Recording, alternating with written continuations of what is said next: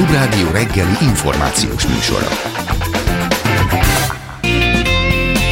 Önkormányzó. A Klubrádió önkormányzati műsora. Ha lassan is, de a nyár vége felé közeledünk, ám a szürke őszi hétköznapok beköszönte előtt színes nyárzáró programokat ajánlunk Önöknek. Búcsúzunk együtt az Óbudai nyártól egy vidám családi hétvégén. Óbuda polgármesterét, dr. Kislászlót először a programokról kérdeztem. Üdv újra a városban nyárzáró családi hétvégét fogunk rendezni. Óbuda szívében a főtéren. Alapvetően augusztus 27-én pénteken kezdjük el a programokat, és egy olyan kisebb családi fesztivállal készültünk, amiben nagyjából mindenki találhat neki megfelelő szórakozást. Pénteken délután 2 órakor a Momentán Társulat lép föl, akik egy interaktív show fognak bennünket elvarázsolni, majd azt követően Lukosi Dani és a Fák alatt zenekar fog zenélni egészen este 8-ig.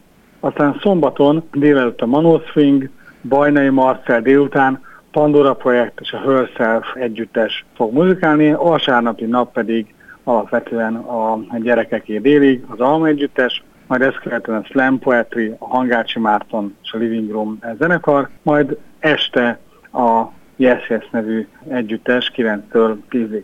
Ebből a programból látszik nagyjából az, hogy teljesen vegyes kavalkát fogja az Óbudai nyárzáró rendezvényen fogadni a kerület lakosait, és hát mindenki, aki ide látogat, de ezzel együtt gyakorlatilag folyamatosan lesznek kisebb programok, kézműves sörök, körhinta, vásári forgatag, ételek, játszóház, és gyakorlatilag minden, ami a szórakozni vágyóknak fontos lehet. Ráadásul ezt még kiegészítették a Békás megyeri közösségi ház programjaival is, ott mik várhatók a Hékás Békás családi napon? Így van. Augusztus 28-án szombaton a Békás megyeri közösségi ház előtt lesz a hagyományos Hékás Békás rendezvény sorozatunk. Itt 10 órától 18 óráig várjuk a kedves érdeklődőket. Elsősorban családok jelentkezését vagy hát részvételét várjuk, hiszen a programok is elsősorban a családok felé nyitottak. Zenebatyú élményprogrammal nyitunk, ahol gyakorlatilag itt a célunk az, hogy mindenki háztartási hulladékból hangszer készítsen, és ezzel vonjuk be az embereket nem csak a hulladékok elleni küzdelemben, hanem a szórakozásba is. Ezt Bohóc műsor követi, majd délután a Kispárna zenekar koncertje, utána egy interaktív mese és játék a NESZ produkció előadásában, aztán Janzakata és Kökény Attila koncertje, végül Öko Mesekuckó, rock színvol zenekar, Triplakád játszóház, valamint a Bábos Zöldre Mimóval és Csipekkel című mesés környezetvédelmi gyermekműsor követi, de itt is gyakorlatilag lesz minden csillámterkó, hennafestés, lángos, sültek, rétes, sütemények, jégkása,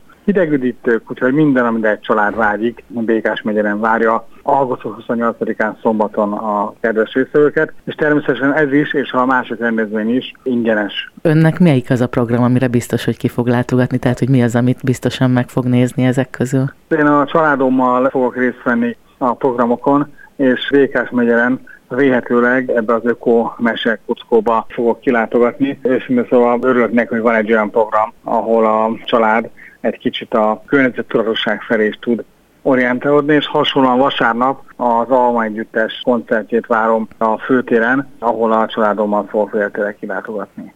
Ezen a hétvégén tehát érdemes kilátogatni Óbuda főterére, vagy a Békás megyeri Csobánkatérre, a Hékás Békás családi napra. A programokról Óbuda polgármesterével, dr. Kislászlóval beszélgettem. Köszönöm figyelmüket, az önkormányzóban Gerendai Barságnest hallották.